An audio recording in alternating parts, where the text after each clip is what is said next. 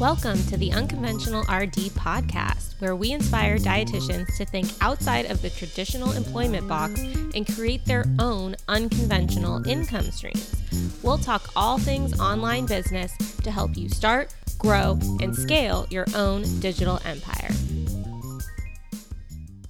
Hello there, and thanks for tuning in again today for another episode of the Unconventional RD podcast. Today, I'm talking about something that I've spoken on in the past at one of the RD Entrepreneur Symposiums, and that is my top five strategies for attracting a tribe of raving fans. And I love this topic because it's something that I have a lot of personal experience in. I've been in this online business blogging space since late 2010. That's when I first started my very first food blog. I launched that before I went back to grad school to become an RD and do the internship and all that. But my experience running that food blog and my experience running this business, the Unconventional RD brand, were like night and day. So looking back on that, um, I was able to pull out some lessons and reasons why I think that the unconventional RD brand connected with people better and grew exponentially faster than my food blog. And today I want to go over those five reasons with you.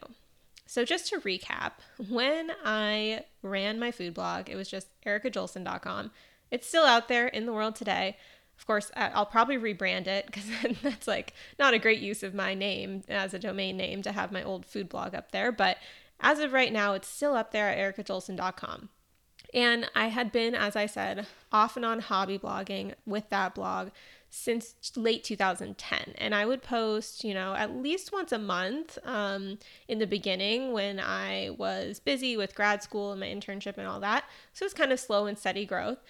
But then in about 2015, I decided, okay, I really want to put in some effort here and I want to try to grow this food blog into a real income stream. And so I put my head down and I was posting once or twice a week for over two years. and still wasn't really seeing a lot of success. I think my best month with that food blog throughout that whole time period, I maybe got like 14,000 visitors to my website in one month. And that was like my best month ever. And now looking back, I'm like, oh man, that's like barely anything. but at the time, I was like, okay, it's kind of sort of maybe working. But over two and a half years, like that is not a great return on my time and my all the effort that I put into, you know, learning photography and editing and all that. So, anyway, I think of course part of the problem was that I didn't understand SEO, search engine optimization, which I've now mastered and teach to other dietitians through my SEO Made Simple course, which you can find on my website, theunconventionalrd.com. Just click on the courses tab at the top and it'll take you right to my page with all my courses. But Beyond that, I think another problem that I had with that website is that I didn't have a niche. I didn't know who the heck I was speaking to, and I wasn't really solving anyone's problems. So all I was doing was using it as like a personal recipe journal of sorts. So whatever I was making for myself, I would just throw it up on the blog and call it a day.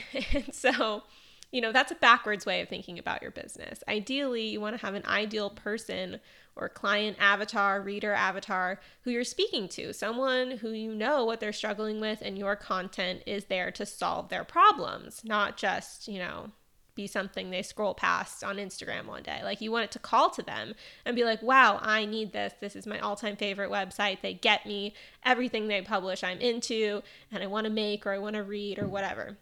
So I was totally lacking in that department and was not solving anyone's problems because I didn't even have a niche within my food blog. Like I would post vegetarian stuff, vegan stuff, uh, you know, very meat heavy, rich things, long meals that take hours to braise and then like five minute side dishes. Like I was all over the place. And I bet a lot of you listening right now, I bet you resonate with that. So if that's you, don't worry, you can still figure it out. But the first step is just being aware that maybe you're doing that in the first place. But anyway, with that blog, I want to give you an example of some of the messages that I used to receive via my Facebook page. I would get people messaging me saying things like, Hey, Erica, I see you use barley. Could I send you some free barley to try and maybe you could give me your feedback? So, people trying to send me products for free in exchange for work that's not actually being compensated. Another example, hey Erica, I super random, but I saw that you liked my blank Facebook page, um, and I wanted to thank you for the support. Then here comes the ask. But since you're a registered dietitian, I wanted to, to get your take on the supplement, which I'm sure you've heard of, called Shakeology. What do you think of the ingredients and any thoughts in general? I'd love your input. Again, someone just asking for my mental labor without compensation. Um, another really vague message Hi, I'd like to speak to you about a possible project, aka probably a scam. And then a very demanding comment of, When are you going to do a duck recipe? I want duck. So clearly, I'm not connecting on an emotional level with my audience here. I'm not getting any messages from people being like, oh my God, this is amazing. I love your stuff. You help me so much. Like, blah, blah, blah. It's just people kind of like asking for things of me and demanding things. So, like, you know, that should be a sign that maybe you need to rethink your content creation strategy here. And then I just want to compare that to the Facebook messages that I would receive uh, when I launched the Unconventional RD Facebook community and was posting stuff about blogging and getting, you know, online business conversations started and sharing my income reports on my website. I got messages like, Hi, Erica. Just wanted to thank you for all you do. You're truly inspiring. Like, what? Never got a message like that before. Um, another one, hi, I officially have a full blown professional crush on you, not in a weird way, I promise. Hi, Erica. I wanted to let you know I mentioned a ton of your stuff this week in a video and on my blog. Please let me know if there's anything I can better share about what you are doing with this group. So, again, that's another indication. Like, if people are sharing your stuff for you, then that's like, whoa, huge sign that you're doing something right and you're really helping people because they can't help but share it because it's so awesome.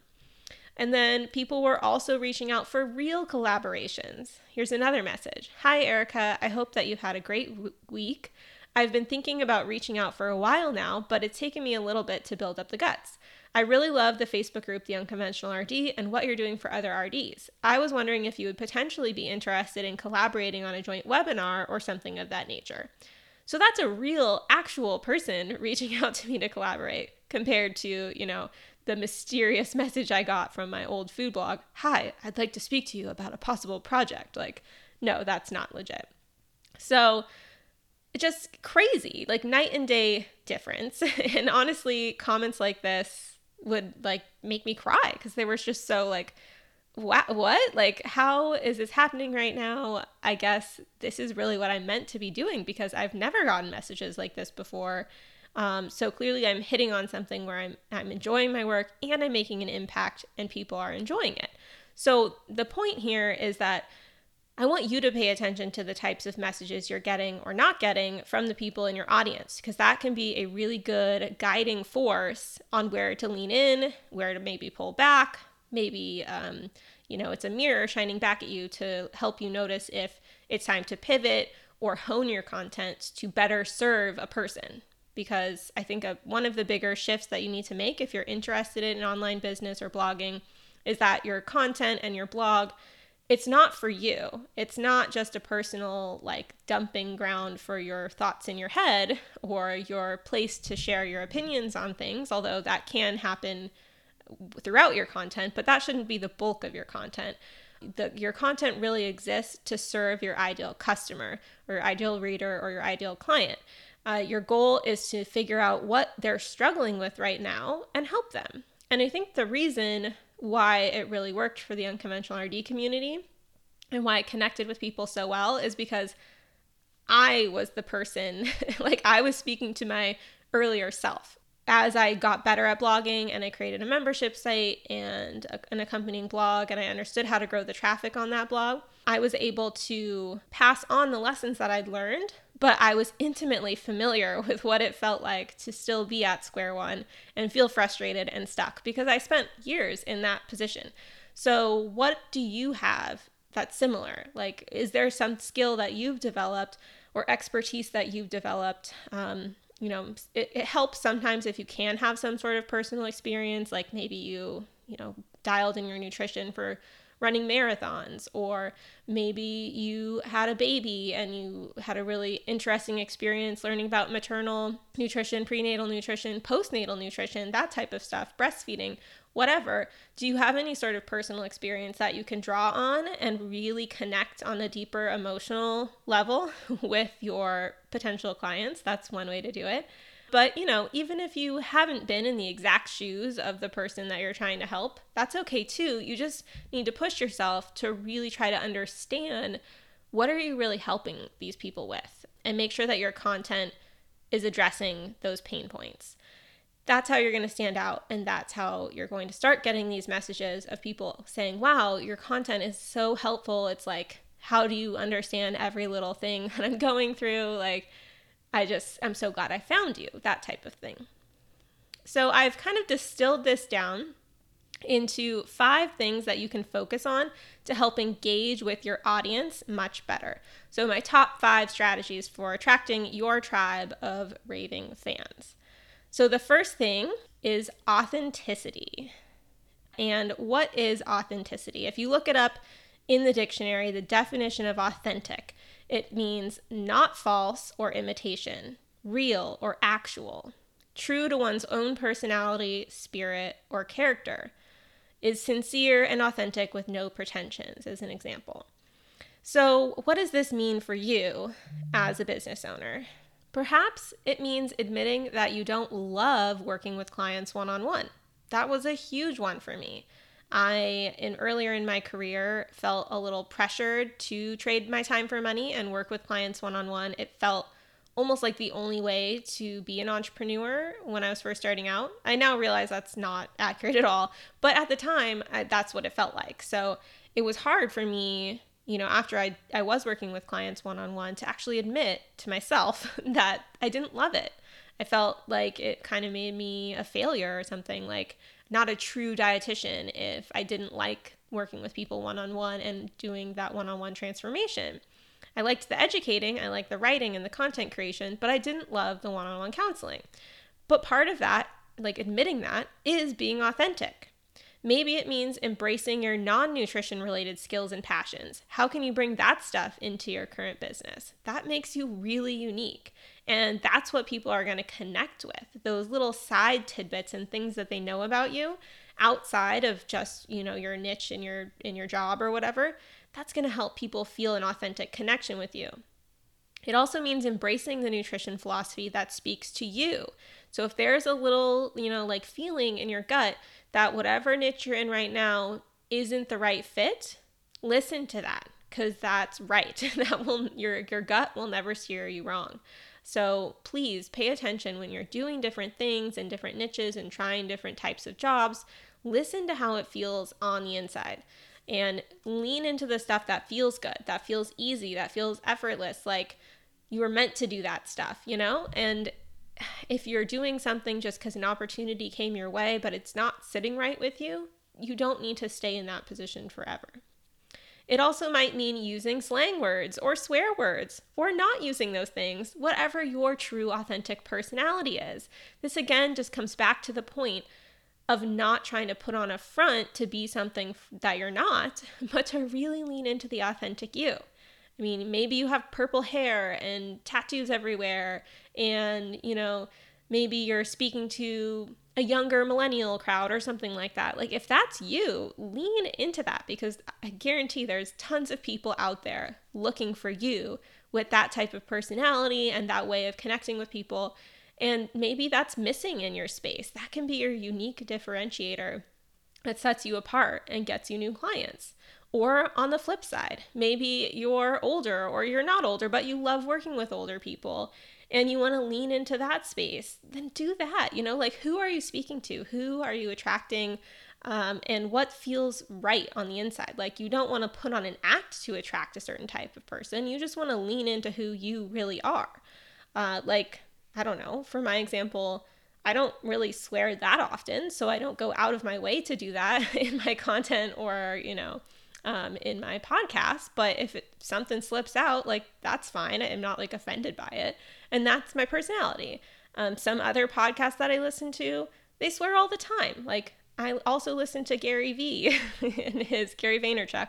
He has a podcast. Um, and he swears all the time and it doesn't bother me and it, that's true to him so you know you need to just be authentic and let your true natural personality shine through when you're creating content and then the last way to really boost your authenticity is to not always uh, have that like front up give people a glimpse behind the scenes of what you do or behind the scenes of your life this is where things like Instagram stories can be really powerful and connecting.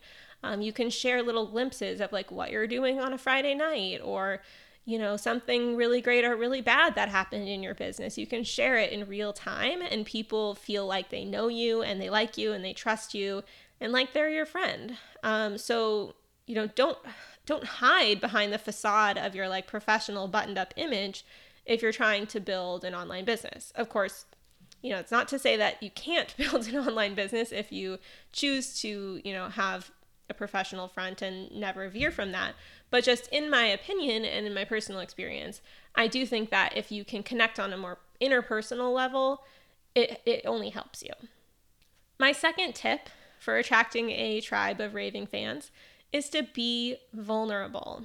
And vulnerable, if you look up that definition, means capable of being physically or emotionally wounded, open to attack or damage, and then the example that they gave in the dictionary for using this word was vulnerable to criticism. So this means you need to put it all out there, good and bad. So being vulnerable means you're not just sharing your shiny highlight reel, but you know, if something doesn't go the way you were hoping or whatever, that you can share that as well.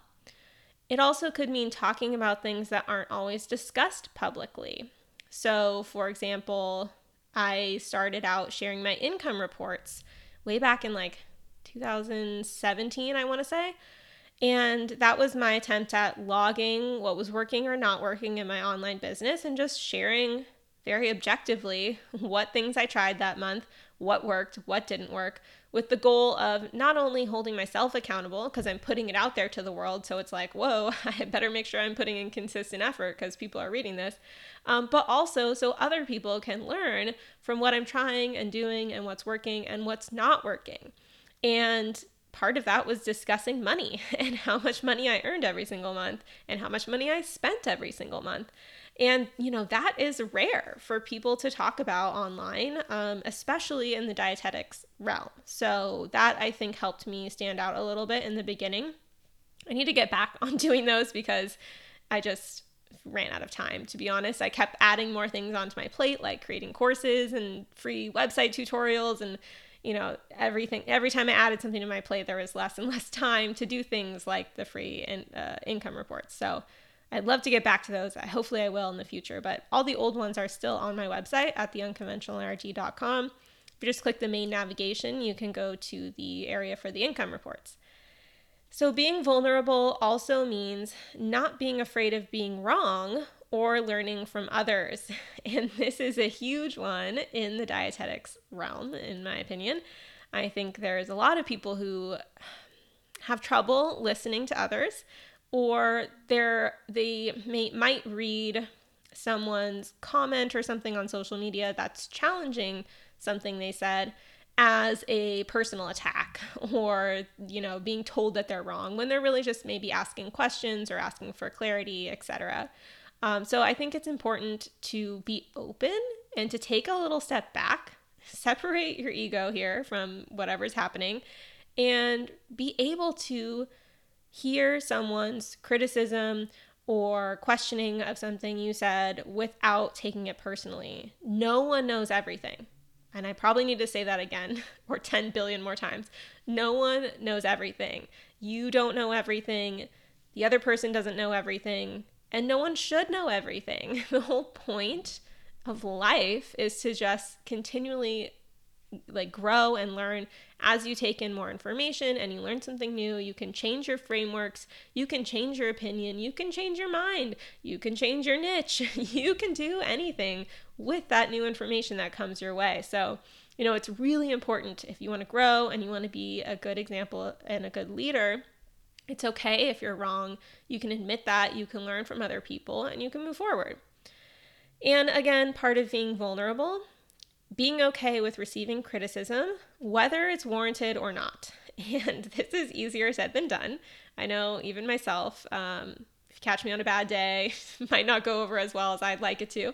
Um, but, you know, with practice and more exposure to criticism, and also seeing other online business owners that I admire being criticized, it's like, okay, you can't escape it. You cannot escape criticism.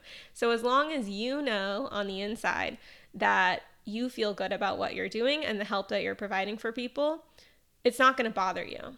Um, I'm in Christine Diane's diversity book club right now. And one of the points that keeps coming up over the last couple meetings is you know, criticism only really bothers you if you think that there's like an inkling of truth to it.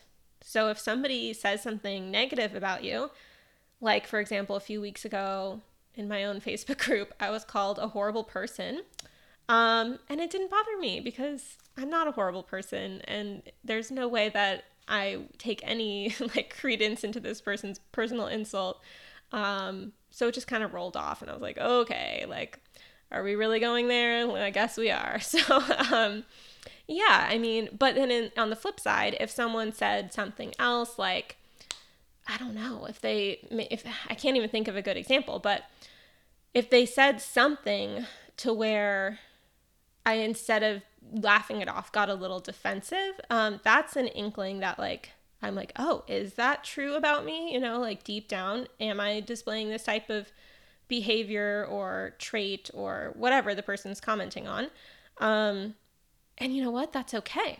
You can receive that criticism, take it in. You can decide which bucket it goes in, whether it's something that maybe you want to dig deeper into and, and reflect on and maybe do some growing, or is it something that you're just going to let roll off because it's ridiculous? so, you know, but criticism is going to come your way. Um, so don't let that be a reason to not be vulnerable. The, the more open and vulnerable you are, to be honest, the less people have to even come after you for because you're like, well, you know, this is me. This is everything I'm doing. I'm not hiding anything. If you vibe with it, cool. If you don't, that's fine too. Move along. So, and then the last piece about being vulnerable I also like to encourage other people to be vulnerable in the spaces that I create. Um, I'm trying to foster a space in my Facebook community where people can open up and talk about things and have discussions without feeling like they're going to be attacked. So I'm not trying to tone police. I'm learning learning more about this, but I do want people to feel comfortable and feel like they can ask questions in my groups without you know, with being heard and felt listened to. Because if you're vulnerable, it helps other people become more vulnerable. And then, you know, people need to feel safe and welcomed to open up and ask the questions like that, um, where you can really help them in your community. And this leads perfectly into the third third strategy for attracting a tribe of raving fans. Be helpful. And this means to give assistance or support to make something more pleasant or bearable, to be of use, to, to further the advancement of something, and to change for the better. Basically, help solve people's problems. this is the number one thing you can do, in my opinion, to attract a tribe of raving fans. So, as we said, create those educational posts around the questions that your people are searching for on the internet. And I share a lot of ways to find out what your people are searching for in my SEO Made Simple course. So, again, just go to theunconventionalrd.com and click on the courses, and then click on the SEO Made Simple course, and you can learn more about that course. But um, there are ways and tools that you can use to actually kind of like spy on what people are typing into the Google search bar. And then you can figure out what people are Googling thousands of times every single month. And then you can say, okay, out of all those different topics that people are Googling within my niche, you can narrow it down to find the ones that are not super competitive to write about. And then you just create content about that. And then when your ideal client is searching for something on the internet, your piece of content, your blog post, is more likely to show up on the first page of the search results and get clicked on. And then someone's going to discover you and your website. Maybe join your email list. Maybe sign up for a freebie that you're offering.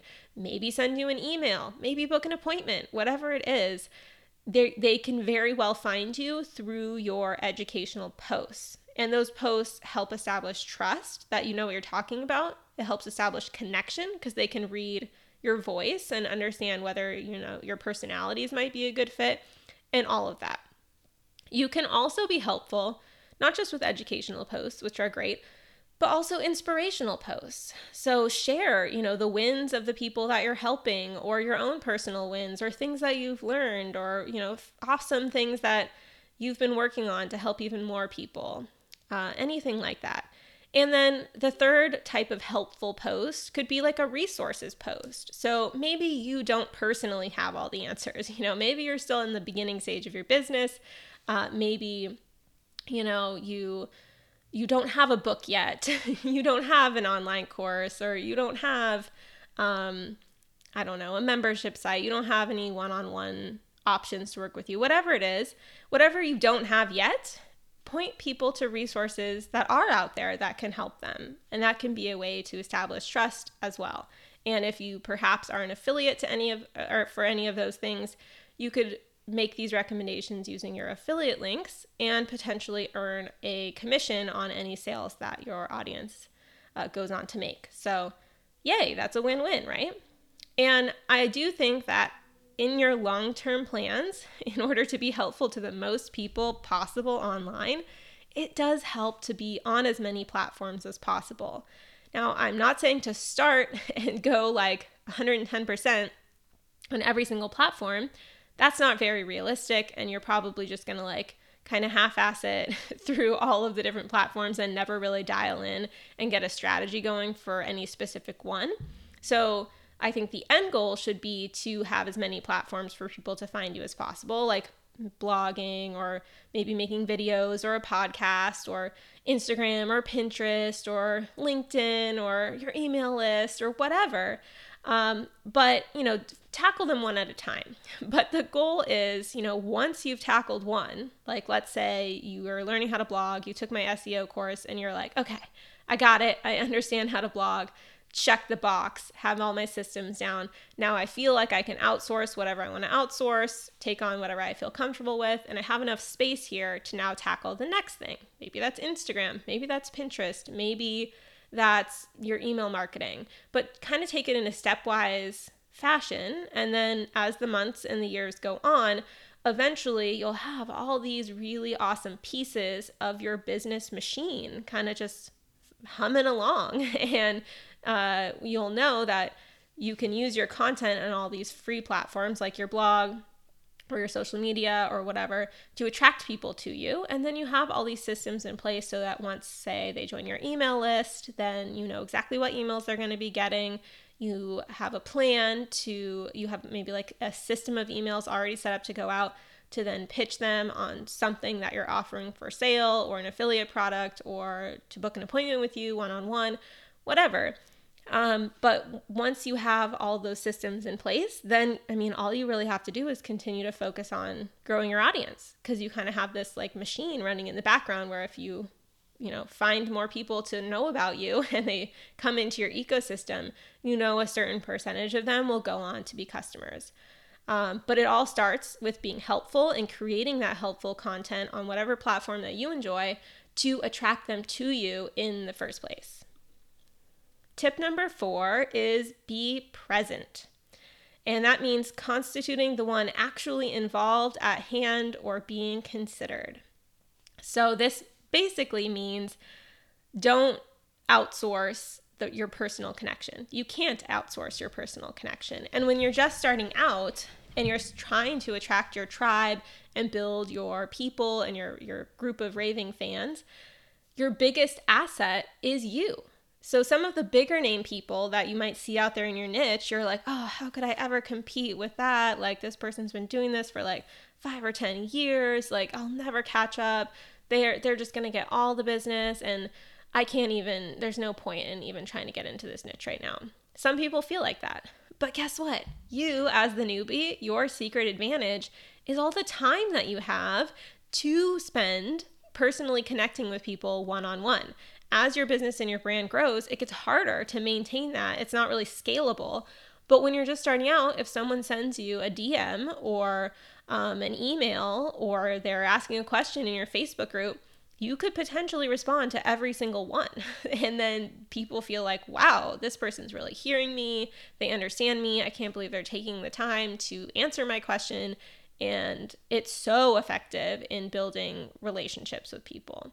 So, you want to try to foster a community like that with your fans, your readers, or your customers. So, do your best as, as long as you can to respond to comments on social media and your blog, respond to those emails and Facebook messages start conversations in your Facebook group or blog that are engaging. So, where you're kind of like asking people questions or to share something to boost that engagement and get people talking. And then just like basically be a good human and care about the people who follow you. That's my best advice. And my last tip, tip number five, for building a tribe of raving fans is to give back. Show your fans how much you value them say thank you often, you know, in your email and your social media platforms. Thank the people who follow you, who have joined your program. You know, it's not like they're just a number, they're a person. And you're so grateful that they decided to sign up to work with you. Um, you can send special thank you offers to your email list or just special offers in general, only for the people who are subscribed to your email list to make them feel special maybe like a little special sale that's only for your email list or a special um, upgrade or you know pdf something that you put together that's only for them uh, you could reward your most loyal and engaged fans i know one time i think maybe the first year that i started my facebook group had, i don't know i had maybe a couple thousand people in the group at the time and it was around the holidays and i wanted to do something nice for the people in my group who were, you know, being so engaged and active and and having conversations in there because I just appreciated it so much. I didn't have a ton of money at the time, so it was a small gesture. But what I did was in Facebook, it can give you, um, you know, the analytics of who's the most actively engaged in your group for that month. And so I just went and the top 10 people who were there, I just sent them all a $5 Starbucks gift card as like a hey, happy holidays, like thanks for being such an active member of my group. I really appreciate it. Here's like coffee on me type of thing. And you know, that was not I didn't talk about that anywhere. This is probably the first time possibly that I've even told anyone that I did that, but um I did that just for the people who I just felt really grateful for um, at that time. And another thing that I do, um, not everyone agrees with this, but you know, it's up to you uh, how you want to run your business. But personally, I also choose to honor my earliest customers. So, for example, you know, for for my membership sites, uh, I I offered memberships like annual or monthly recurring payments um, at a lower rate for my very first customers because I was trying to validate my idea and I sold it, I pre sold it before I had even created the product, just to make sure that there were real people who were willing to spend real money to purchase this idea that I had before it existed.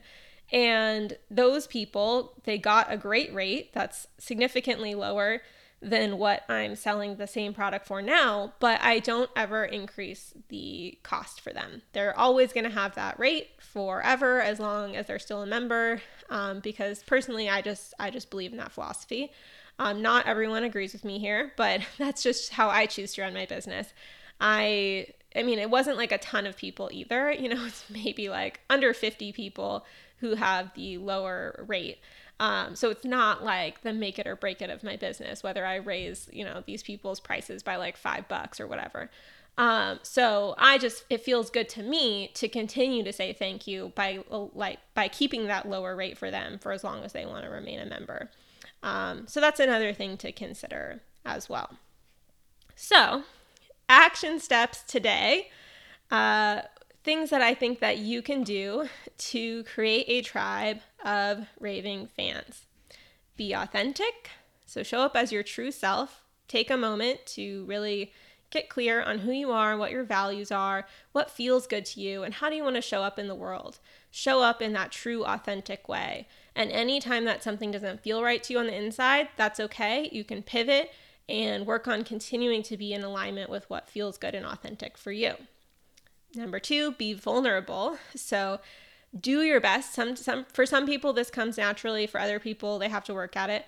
But be as open as you can and as vulnerable as you can to be share what's truly happening in your life, in your business, you know, with your clients, whatever. I mean, obviously, if you're doing MNT, you can't share, you know, personal information from anyone else, but just in general, just be open, be vulnerable. If you don't know the answer to something, just say that and say, hey, I'm not sure, but I can go and find out for you.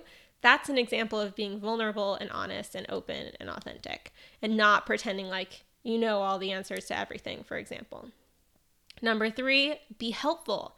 Genuinely try your best to create free content on your blog, your social media, whatever, to attract your ideal client right to you. You want to create content that solves their problems. And that, in my opinion, I can't say it enough. I think that is the biggest way, the most effective way to create a group of true fans who feel like you're really, truly helping them. Because you are. You're not holding back. You're creating content that's really helping them do something.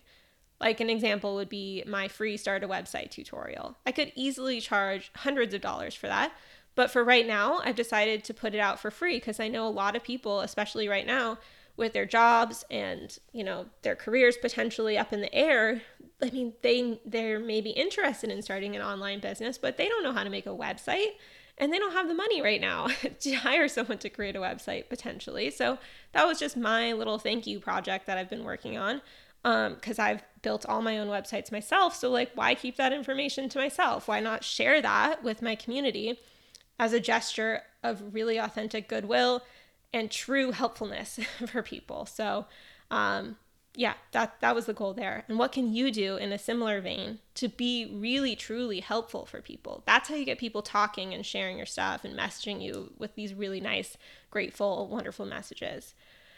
Uh, number four, be present. So, as much as you can, depending on where you are in your business and your life right now, show up for your people engage in your Facebook group, send them emails, respond to comments, comment on other people's social media, etc. That is a huge piece uh, for building and growing your community. And then last, always give back. So once you're in a space where you can give back, you know, as I said, when I was doing my little gift cards for people, all I had, I could barely afford like a $50 thank you gesture for 10 people. Um, you know, it was $5 each, but and I knew that wasn't a lot, but it just felt nice to be able to say thank you in some sort of way for people. You know, I, it doesn't even have to be monetary, it could be some other sort of thank you, even just a message. Um, but just the gesture and the thought and showing that you're thinking about people and you're thankful and grateful that they're they're showing up and you know hanging out in your crew. so uh, those are my top five strategies for attracting raving fans right to you. And, you know, as soon as you start to see some success here, you know, bask in it for like 0.2 seconds and just keep going because it's only going to keep growing from there. So I hope these strategies were helpful for you guys today. Uh, again, if you're not already in the Unconventional RD community on Facebook, head there, please, and hang out. Uh, enter your email if you want to join my email list, and you'll get nice. Uh, roundups of all the conversations that are happening each week and online business news recaps and all that jazz. So, uh, yeah, head to the Unconventional RD community on Facebook or my website at theunconventionalrd.com. Thanks, guys, and I'll catch you again next week.